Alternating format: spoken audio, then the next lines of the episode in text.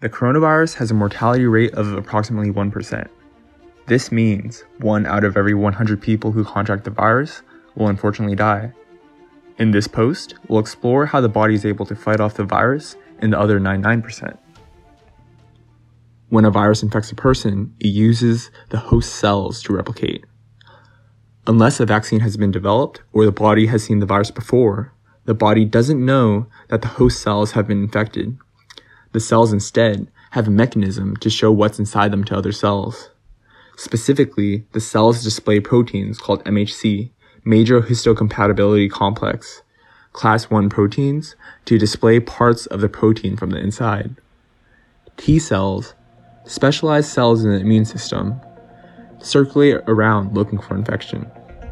Cytotoxic T cells kill cells that are infected with the virus by releasing toxic mediators.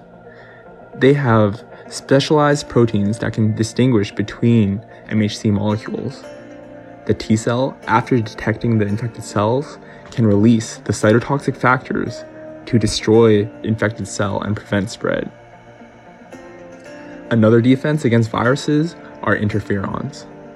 Cells that are infected release small proteins called interferons, which prevent the virus from replicating by interfering with their ability to replicate. Furthermore, they are signals to neighboring cells that a cell has been infected. Neighboring healthy cells then increase their MHC class 1 molecules so T cells can eliminate the infected cell. Finally, the body also uses antibodies to eliminate viruses. Antibodies are proteins that can bind to invading pathogens. First, this means the antibodies cannot infect the cell. Second, the antibodies can work together to cause virus particles to stick to each other in agglutination viruses. These virus particles are easier to eradicate. Antibodies can also induce phagocytosis, where a cell engulfs and destroys a virus. In summary, our body has many defense mechanisms against viruses. Stay tuned in the next post on how coronavirus turns deadly.